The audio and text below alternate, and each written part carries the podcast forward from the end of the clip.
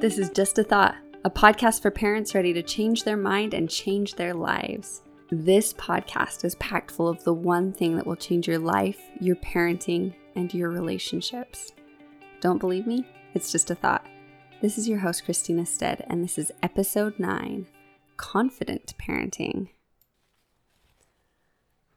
In the past eight episodes, we've discussed some of the taboo parts of my life and my thinking. And I've shared all this with you because it's the taboo parts of my life that have taught me so much about myself. I'm more confident because I've learned to watch my stinking thinking. I've learned to finally love myself. And I've learned to use the life coach school model to intentionally choose my thoughts more regularly. And today, I want to confide in you some of what I'm still working on and how I'm practicing intentional thinking as often as I can, and my hacks for doing just that. My mess is my message for you.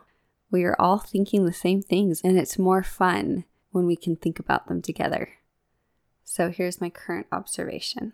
I still find myself thinking and obsessing about my children's experiences. I find myself thinking, maybe I'm doing too much for them, or maybe I'm not doing enough. Sometimes I think someone else needs to be nicer to them. Other times I think they need to be nicer. Sometimes I still focus on what kind of kids I think they are rather than focusing on the way I choose to parent and choosing what I allow or don't allow in my home. And all these thoughts are normal and okay and make sense. So I'm choosing to be curious and observant about the things I say and do instead of resentful and judgmental and I'm choosing to feel the same way about the things they choose to say and do. I'm their mother. I choose to nurture them, protect them, love them, and I choose to teach them what I believe is helpful to them. Sometimes I don't show up like I want to, but I still think it's worthwhile and fun to keep trying. I still don't get to determine what they will or won't do. I don't get to choose that. My children are my circumstance and I'm theirs. I also don't get to change anything that has already happened. I can't go back. There's that thought that goes something like if you think too much about the past, you'll feel depressed. But if you focus too much on the future, you'll get anxiety. And if you focus on the now, you get to feel alive. I don't know. I don't know if that's actually the quote, but it's something like that. Anyway, as I've changed my focus and realized what I'm responsible for and what I'm not, my healthy, functioning, worry prone brain still finds plenty to worry about. I worry am I choosing appropriate consequences for my children and for the different circumstances that we are faced with? Am I using methods that are healthy and helpful? How can I best encourage them to govern themselves? Am I setting a good example of the kind of person I hope they'll be? I don't know, is still often the thought that comes into my mind as a response to these questions. This thought most likely comes because of my belief that something might go wrong or I might mess things up, which results in me feeling afraid to do or say anything. So I like to reply to my brain when it says, I don't know. I ask, if I did know what to do or say, what would it be? And that usually gives my brain new th- thoughts to focus on finding instead of all the ones telling me what I don't know. And if nothing else, I remind myself that I'm learning and I'm growing and observing, and God's got this figured out already. I'll get the info I need at the right time. So, with that in mind, I've pondered how I want to feel as a mom. The two feelings I've decided I want to feel most in my parenting is love and confidence. I want to make decisions based on those feelings rather than on feelings of fear, resentment, discouragement, or indecision. I realize that since I'm a human and not a robot, I'm not always able to manage and be intentional about my thinking, but I'm okay with that. So let's get into managing our thoughts so we can make decisions confidently and lovingly. In Jody Moore's Be Bold coaching program, I love listening to others getting coached. I listen thinking, wow, I'm not the only one thinking the thoughts I'm thinking. We are all seriously running the same thoughts through our brains. It's validating, it's comforting, it's inspiring. So I decided it would be fun today to go through the model with you and show you how the model can help you choose thoughts that give feelings of love and confidence if you're looking to fill those things too. Also, as we sort through what's going on in our brains, many times we have the opportunity to intentionally choose thoughts that will eventually lead to the results or circumstances we want in the future. So maybe you can start dreaming big with me. All right, so let's dissect a common situation. The way we work something through the model is we look to find a specific event that is bothering us or making us feel stuck. Don't try to solve for everything, just choose one moment as recent and specific and neutral as possible. Use only the unemotional facts of what actually happened. If someone did something, state the fact exactly, not what you thought they meant by it. But hold on to that thought, what you thought they meant by it. What we think about the circumstance will come next. For example, a circumstance would be I cooked dinner and my daughter said, I hate this. This is disgusting. Why do you always cook gross food? So, this circumstance is the list of the facts. What happened, what she said exactly.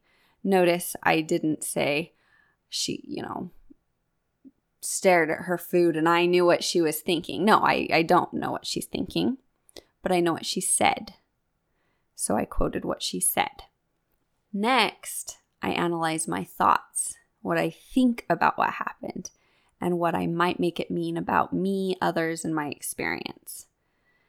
In that moment, I remember what words my daughter said, and I'm going to have a ton of thoughts. I'm going to experience feelings connected to all of my thoughts, even though I'm not even experiencing that moment anymore in real life. I still remember that moment, and my thoughts and my emotions come back vividly. And this just confirms to me that my thoughts and emotions aren't confined to any circumstance. I'm open to think and feel whatever I want whenever I want without changing my circumstance. And that's really cool. So, anyways, the main thoughts I choose to focus on will reflect the beliefs I have. So, here's a thought download about the circumstance. As I remember the experience and the thoughts come back to me, this is what they are. She is so rude. I should have taught her to be more respectful. I've tried to teach her. Maybe something's wrong with me. You know, bad mom thought.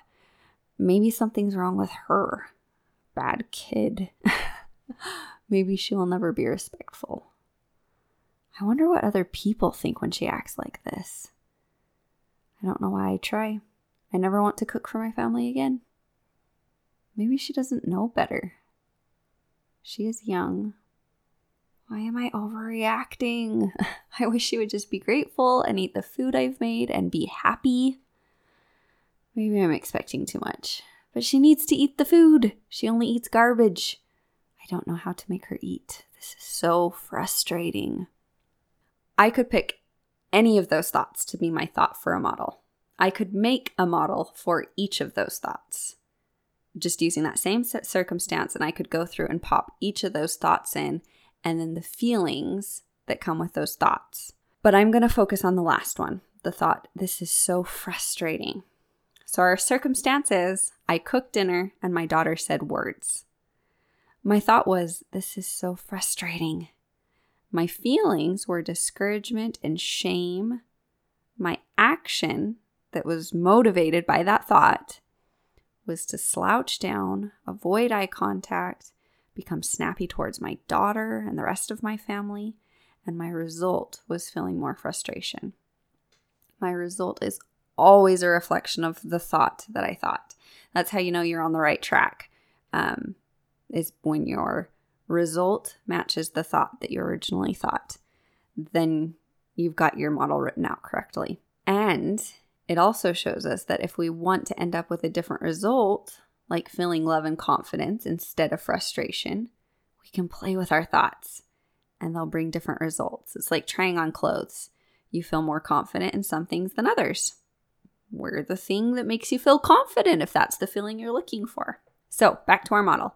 If I decide I'm interested in feeling differently, I don't have to change my circumstance. I don't have to make my daughter suddenly turn into this super polite, super nice little girl. I, I can't change that and I don't have to. All I need to do is choose a different thought to focus on and I'll immediately feel differently. So let's try it out. Our circumstance is I cooked dinner and my daughter said words. Now I get to play with my thoughts. For me, there are quite a few that I believe that result in me feeling confidence and love. And the more I look for them, the easier it is to find them. Maybe some of these thoughts will work for you too. Here are my thoughts I am doing the best I can to cook and to parent. My child is being a child. I'm going to keep being her mom. I didn't cook dinner to please my daughter. I cooked dinner because I chose to. I'm learning, observing, looking for the most effective solutions. I can imagine my daughter as a 25 year old who is always making excuses to come over and eat my food someday when she realizes how great it actually is. So I'll just pick one of these thoughts. I could have a bunch more, but these are a few that just came to me in the moment, and that's all I need. As I think those thoughts, I feel more confident. So let's grab one and throw it in the model. Today, I like the thought my child is being a child, I'm going to keep being her mom. I put it in the model and it goes like this Circumstance I cooked dinner and my daughter said words. My thought my child is being a child, I'm going to keep being her mom. My feelings relaxed, confident, loving, curious. This thought stimulates new thoughts, like what's a fun way I can teach her better manners or teach her more respect? I'm going to keep on cooking because that's the way I want to show up and parent. I have time, I have energy, I can cook, I kind of enjoy it. It's good. I'm going to keep doing it, even though my daughter doesn't always like what I cook. That's okay. My action from these thoughts is to smile, to lovingly redirect, to eat my dinner confidently. My result I recognize my daughter as a child and I'm her mom, and we are both free within our roles. So, isn't that way more fun? Sometimes I like to play with extreme thoughts in my mind just to experience the different feelings. And I've always kind of done this. Growing up, um, in order to help myself work through feelings of anxiety and depression, sometimes I would just take my mind to the extreme and be like, okay, worst case scenario. What's the very, very, very worst thing I can possibly imagine happening? And I would imagine pretty, pretty low stuff. And I would have to work through it in my mind and be like, what would I do if this happened? And, you know, sometimes it would give a little bit more anxiety. But sometimes it would help just to be like, well, that's pretty extreme. And I guess I would figure it out. But obviously, it's probably not going to be that bad. And then I would be able to move forward and deal with life because life usually isn't as bad as we can possibly imagine. And that's pretty great. So now, now that I understand the model and why that kind of worked for me, I, I still like to play with extreme thoughts and I like to experience the different feelings that come with them. So I sometimes will choose a thought in between two extremes. For example, I am the best mom in the world. This thought, if I'm willing to believe it, feels exciting and successful to me, and it feels really good. But it's got a little bit of shakiness to it, right? Because if I'm the best mom, here comes the extreme. I am the worst mom in the world. If I'm capable of being the best mom, I am also capable of being the worst mom. And that one hits my gut like a bowling ball. I want to hide. I feel ashamed.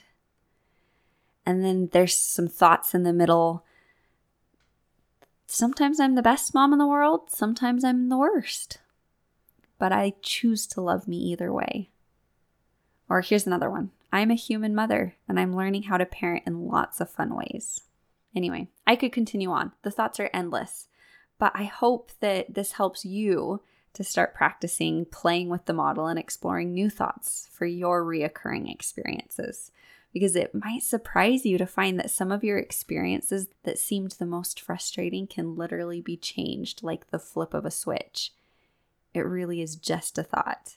If you're feeling stuck, know that you're not alone feel free to post a question in the comments, and I'll help you work on a model to work through that problem. This is your host, Christina Stead, and this is just a thought.